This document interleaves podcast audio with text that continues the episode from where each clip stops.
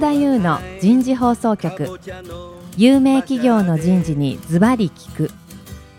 年間約500社を訪問し続けている人事のスペシャリストでありシンガーソングライターとしても活躍する楠田優が有名企業の人事を招いて企業が抱える課題や実際の事例を紹介しながら解決策を模索していきます。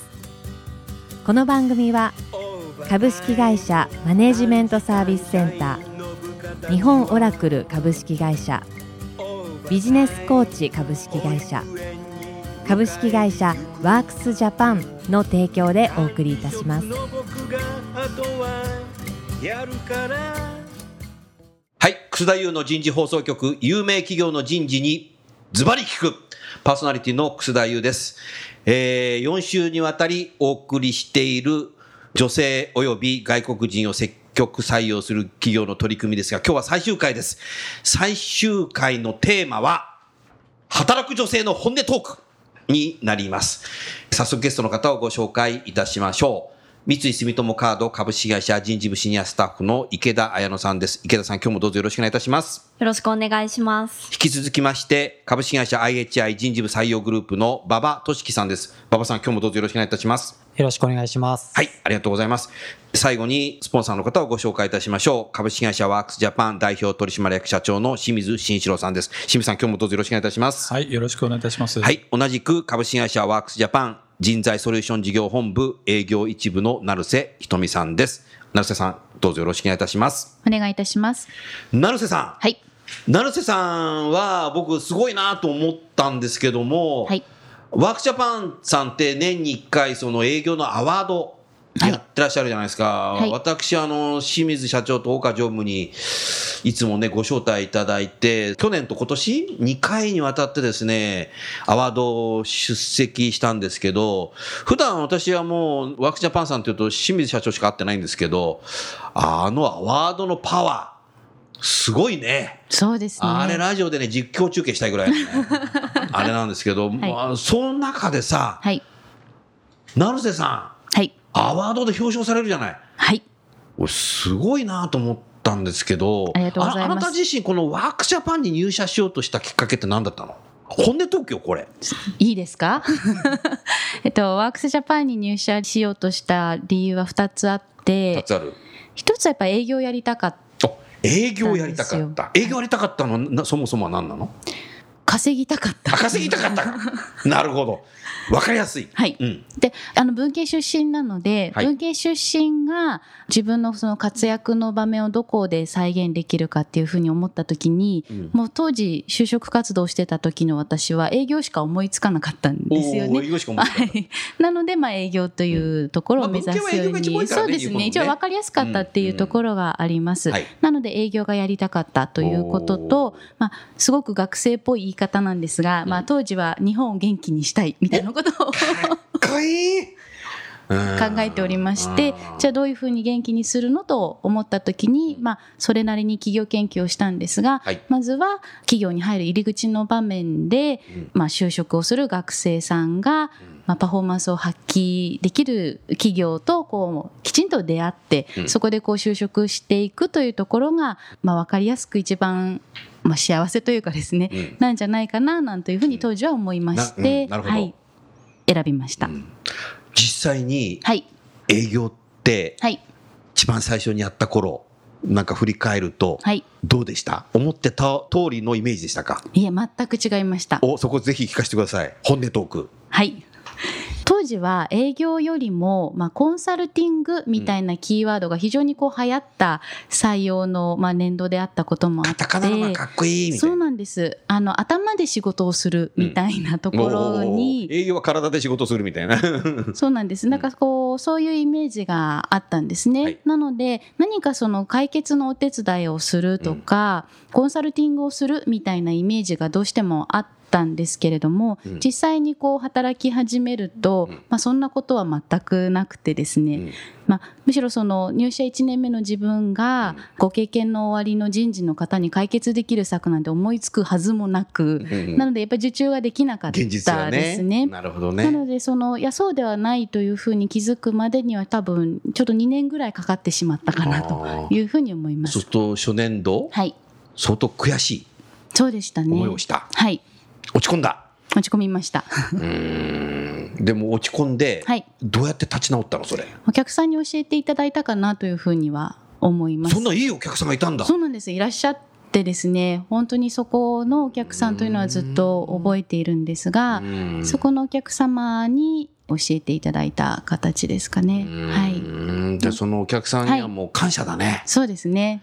ねえ。はい具具体的にはあの一緒に採用活動に関わらせていただくことができたんですね。なるほど。まあ、当時その弊社の事業の一部としてうん採用活動のアウトソーシングといいますか、うんもうやらせていただいている部分がありまして私も一緒に面接会場に行って面接の帳票の準備をしたりですとか。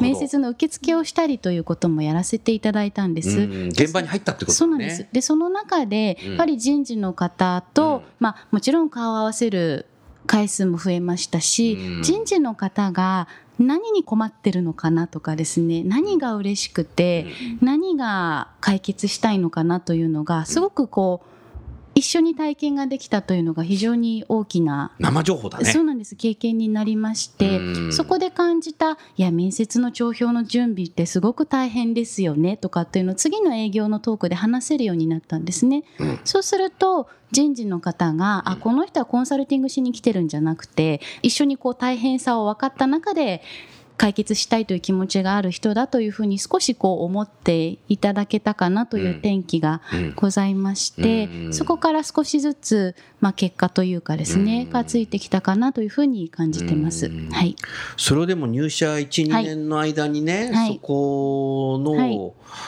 壁にぶち当たって乗り越えたっていう経験が、はい、今になっては、はいあなたは冠的にははい、コンサルティング営業してるよね。どうでしょうか？いや、だってあの アワードでさ、はい清水社長がさ、はい1年間の受注金額の金額をさ、聞いたけどさ、はいここでは言えないけどさ、はい、稼いでるじゃない。ありがとうございます。あこれ本はい、ありがとうございます。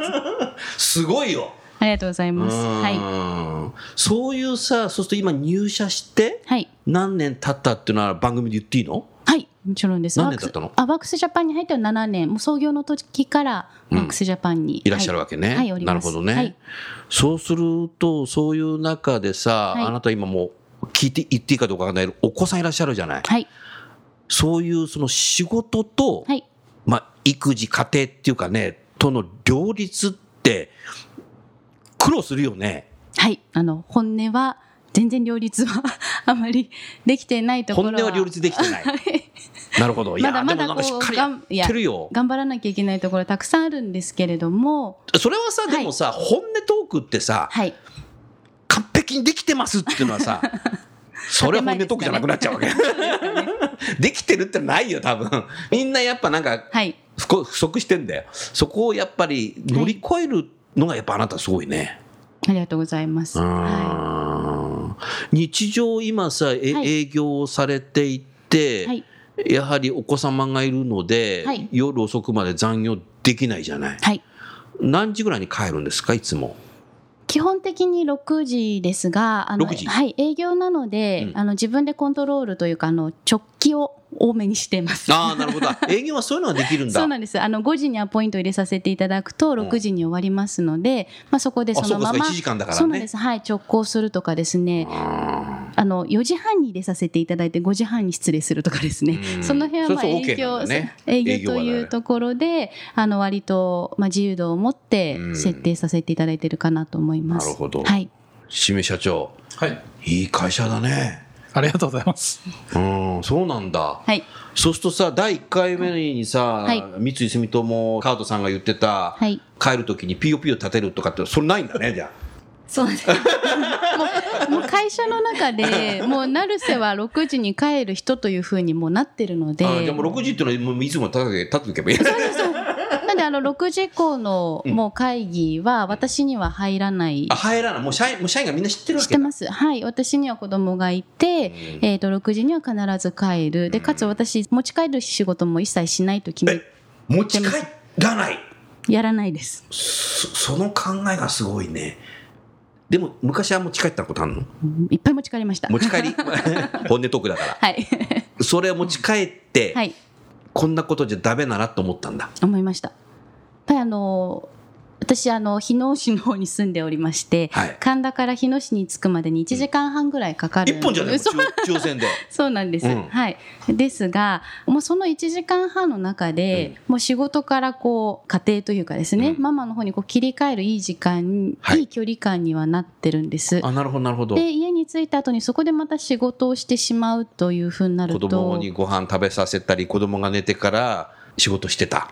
そうなんです。そうすると、早く子供に寝てほしいなと思ってしまうんですよね。うん仕事が残ってるので、仕事を夜やりたいから、早く子供に寝てほしい。うん。で、そうすると、一個一個のやっぱり子供との時間というのが、どんどん短くしようとしますし、どんどんせかしちゃうんですよね。うんでちょっとすみません、お話ずれますけれどもなんかそういうことをこう当初やってた時に、何のために働いてるんだろうというところと、ちゃんとその母親として、うんありたい母親と言ったら大げさですけれども、うん関わりたい関わり方を取れてるんだろうかという、まあ、うん。気持ちになりまして、うんやっぱりその持ち帰りありきで仕事をするんじゃなくて、うん私はもう6時で仕事を終えるんだとうん。いうふうに決めて今やってます。なるほどね。はいまあ家に持ち帰って仕事してしまう人ってたくさんいらっしゃると思うんだけども、はいね。はい。まあそういうのって多分、はい。ワークライフじゃなくて、ええ。ワークワーク社員っていうふうに多分言うんだろうけども、はい。まああなたはだからライフの方もね、はい。やろうと思って。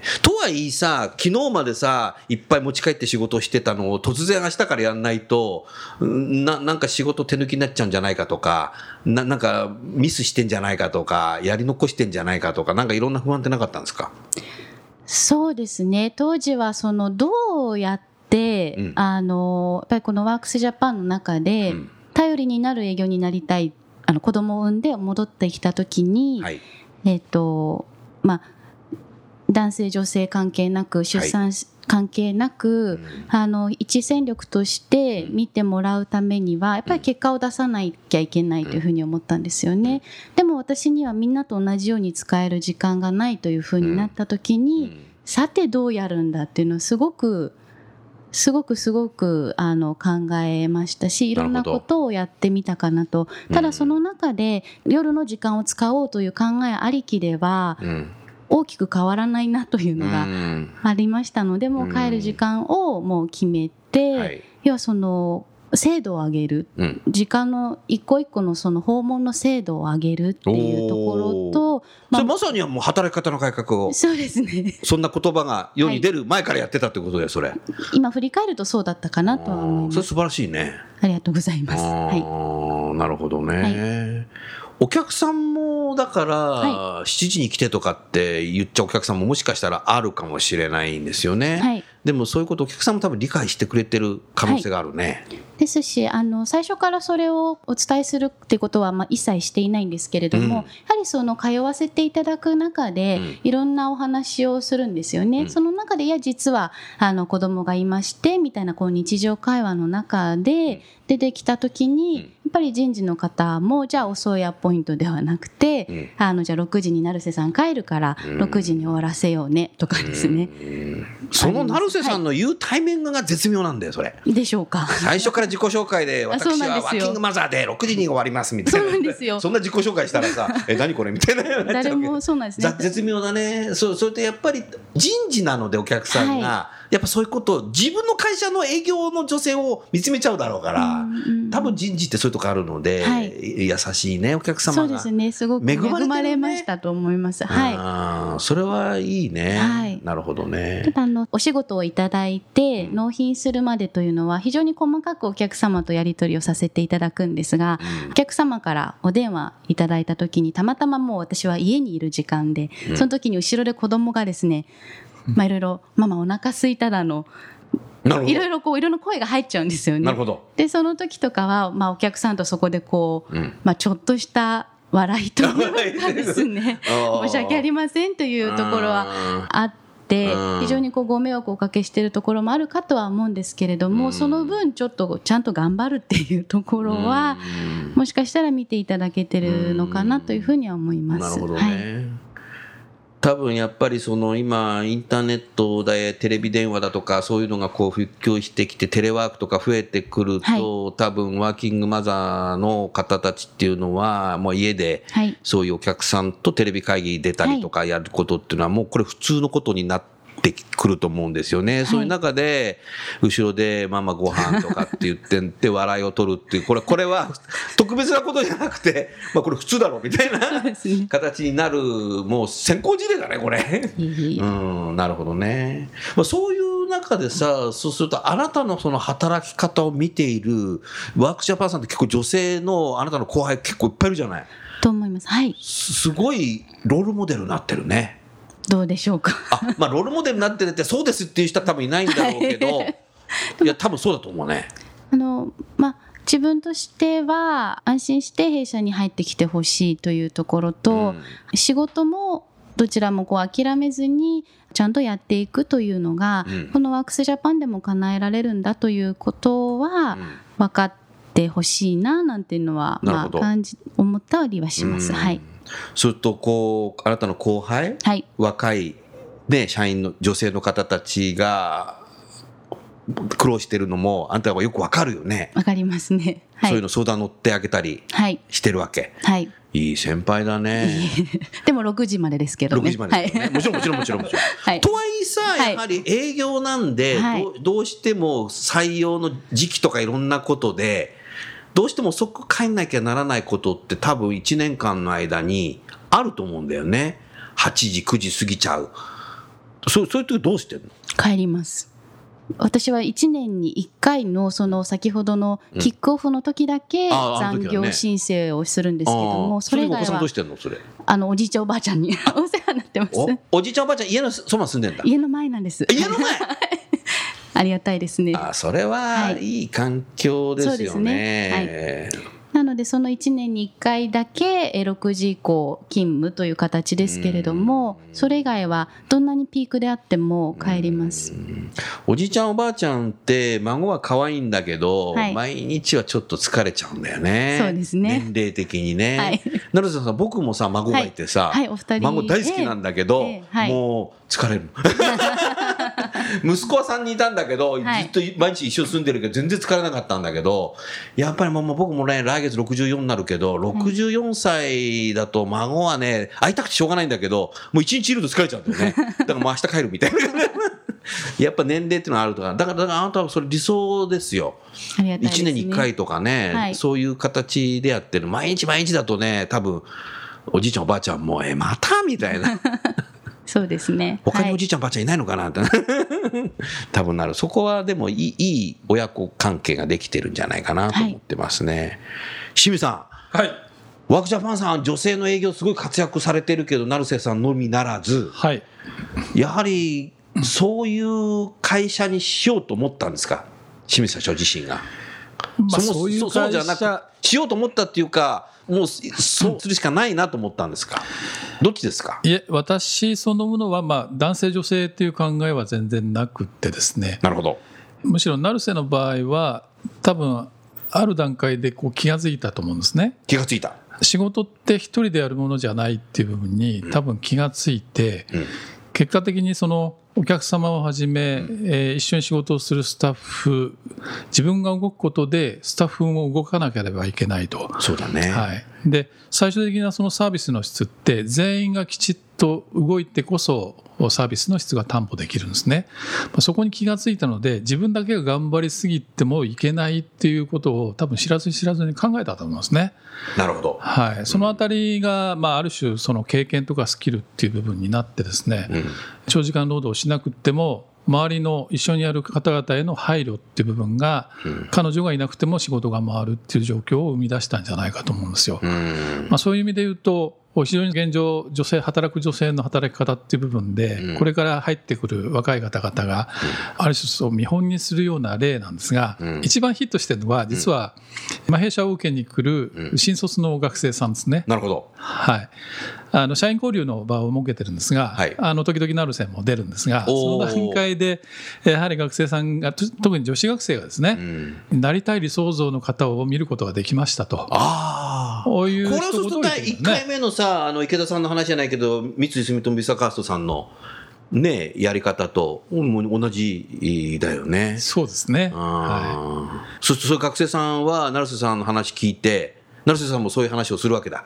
はいそうするとみんな、ねえ、うわこの会社でやっていけそうだなっていうふうに思うよねい。。そうですね。あまあ、ある意味、まあ、弊社もそれほど大きい会社ではないので、大きくなったよ。あの、一人一人の仕事がまあかなり多くてですね、ん残業しなければいけないんじゃないかという印象をやっぱり受けるんですよね。なるほど。はい、ただやっぱり働き方とか仕事のやり方によっては、成果を上げながら、まあ、その時短って言いますかね、あの生産性を上げるっていうことが可能なんだって割と現代的な働き方のイメージっていうのがこう具体的に学生に伝わるみたいですね。伝わるね。なるほどね。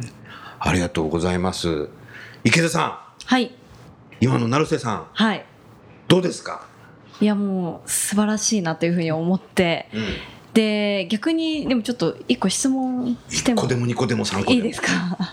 まあそれだけ若い方もロールモデルとしてやられるのって会社にそういう方が一人いると本当に後輩としてはすごく安心だなっていうふうに思うんですけど逆にその先駆者になるのってすごい苦労もあったと思うんですけどそういう時にまあでも生産性を上げようとか家にこう仕事を持ち帰るのはやめようとかそういうふうにどういうこうマインドでそういう今まであったものを生産性を高めるっていういいこう結果に落ち着いたのかなっていうところが気になったので教えていただきたいと思います。はい。やはりその大元はですね、子供を出産して、はい。復帰するという時にですね、まあ、実はその待機児童の問題で保育園に入れなかったんですね。希望はい希望する時に入れなくて、うんで会社にお願いをしまして、戻りたいけど入れなかったとうんいうお話をしましたところ、はい。じゃあ入れるまで伸ばしていいよというふうにですね、まあ、当時経営の方からお話をいただきまして、まあ、そこへのまあ感謝というか、はい。とですね。あとそういうふうにこう戻らせていただいたからには、はい。何かその申し訳程度にいるのではなくて、はい。一番役に立つ人というか稼ぐ人にを目指していこうというのが、はい。まあ、当時に、まあ、立てた投資というか、うん。自分の中でやろうと思ったところでうん。多分そこが自分の中でまだあるんですね、うん。自分の中でその気持ちが、あの消えていないので、はい。じゃあそういう人になるためにはどうすればいいんだろうっていうところはい。を考えているかなというふうには思います。はいそうですか、なるほど。はい。池田さん、あの今のね、池田さんの質問で成瀬さん答えたので、僕は思ったんですけども、はい。はいそういう待機児童の話で、ワークシャーパンさんは個別にね、はい。彼女に対して、はい。そういった形で言ってくれたっていうのは、はい。多分ね、付属の言葉もね、言わずしてついてるんですよ。あなたを期待してるんだから、い。つか戻ってきてねっていう、期待してるっていうふうには、清水さんは言ったかどうかわかんないけども、はいでも言わなくてもついてるんだよ、それ。それをね、はい感ずる成瀬さんがいるんだよ。そうですねそこまでしてくれるならはい私は戻って頑張るぞ。はい私は期待されてるんだって。はいその関係がね、会社対社員のね、関係がある会社っていうのは、い、い会社だなって思いますよねですよね。はいうん。どう？ついてたそういう言葉。ついてました。本音トーク。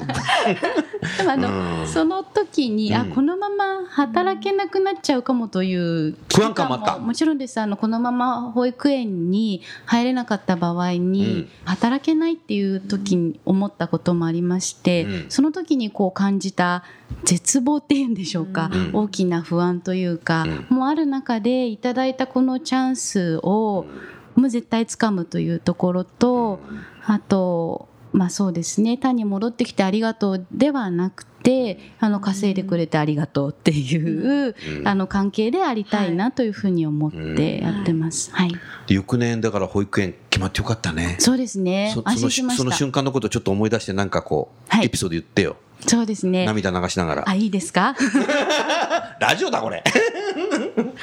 まあ、保育園入る時というのは非常にこううんいろんな、あのまあ、苦労がありまして、うん。結局4個目ですか4回ぐらい転園を繰り返して第一希望に入れたりとかっていういろいろな、まあ、ちょっと別の問題ですけれども、うん。あって、まあ、保育園に入って、えー、ともう一度この会社に来た時というのは、ある意味すごく新鮮な感じを受けまして、これまでやっぱり育児の範囲というのは非常に狭くてですね、最寄りの駅に行くかどうか、はい。で子供と公園に行くかというその生活の範囲だったところが、あの通勤電車に乗ってその経済の一部というんでしょうか、に自分がもう一度こう戻れたというところは、すごく安堵した気持ちとい。い意味ですごくスリルを感じましたね。ね。あもう一度ここに戻ってこられたというところと、何かやろうっていうのはうんすごく感じました。うんありがとうございます。はい清水さん、今のね、成瀬さんの話を聞いててさ、はい日本にあるいろんな会社も同じような形で乗り越えている女性、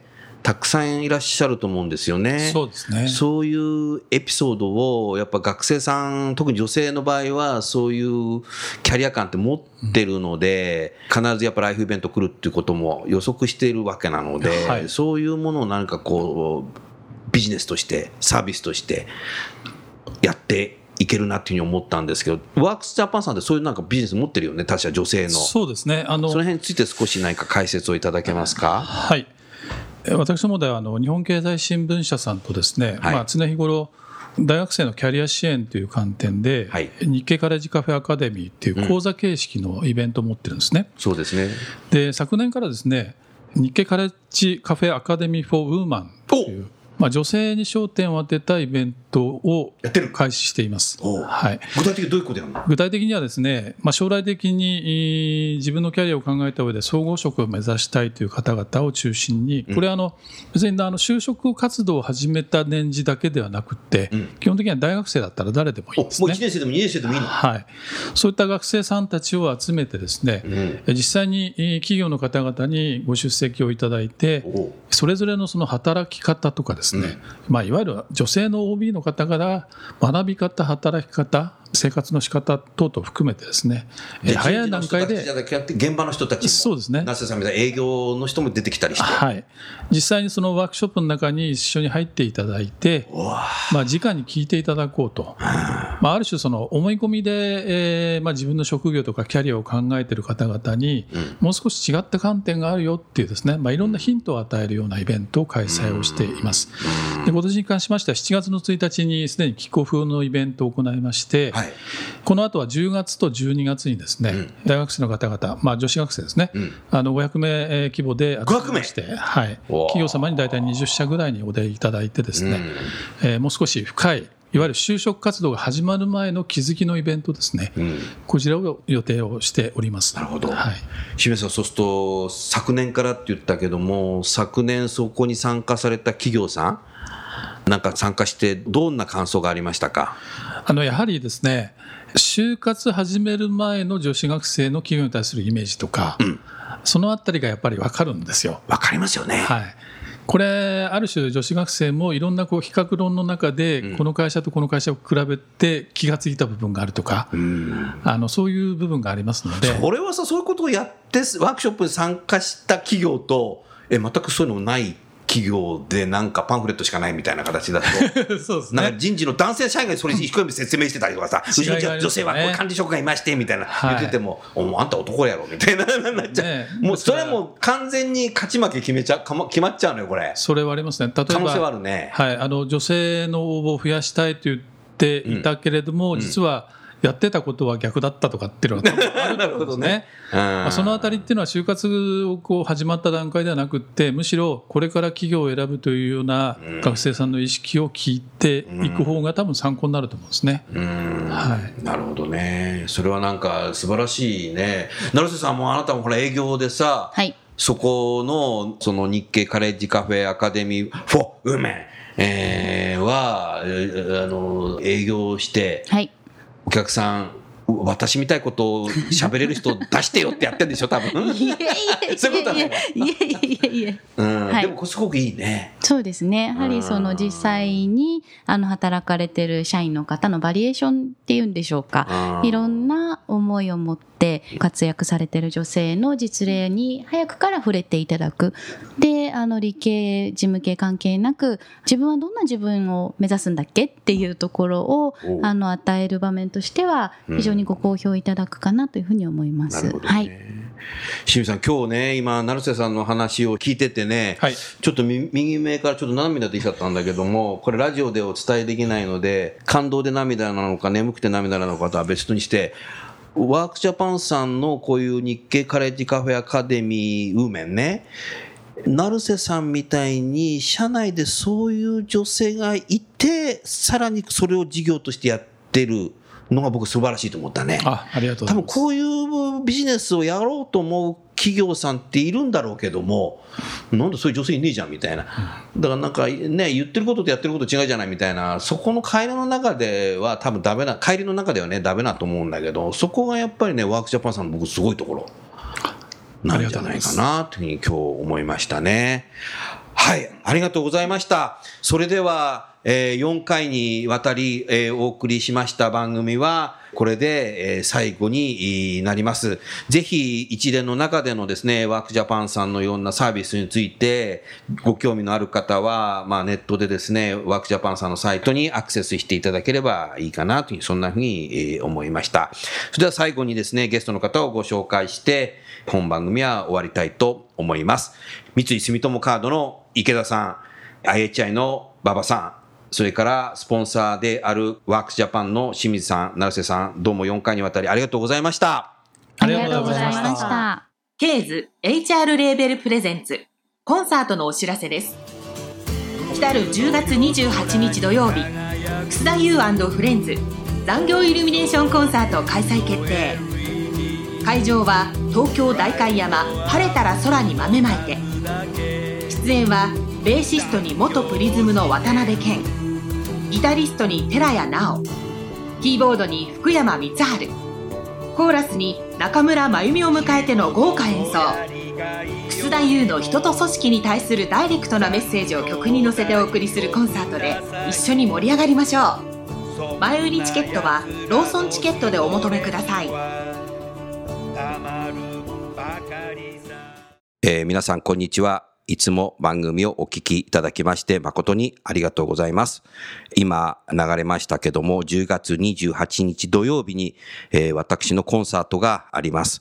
ローソンのロッピーというマシンでですね、L コード70321、70321を検索して私の前売り券をお求めいただきたいと思います。人と組織のオリジナル曲をたくさん演奏いたしますので、どうぞよろしくお願いいたします。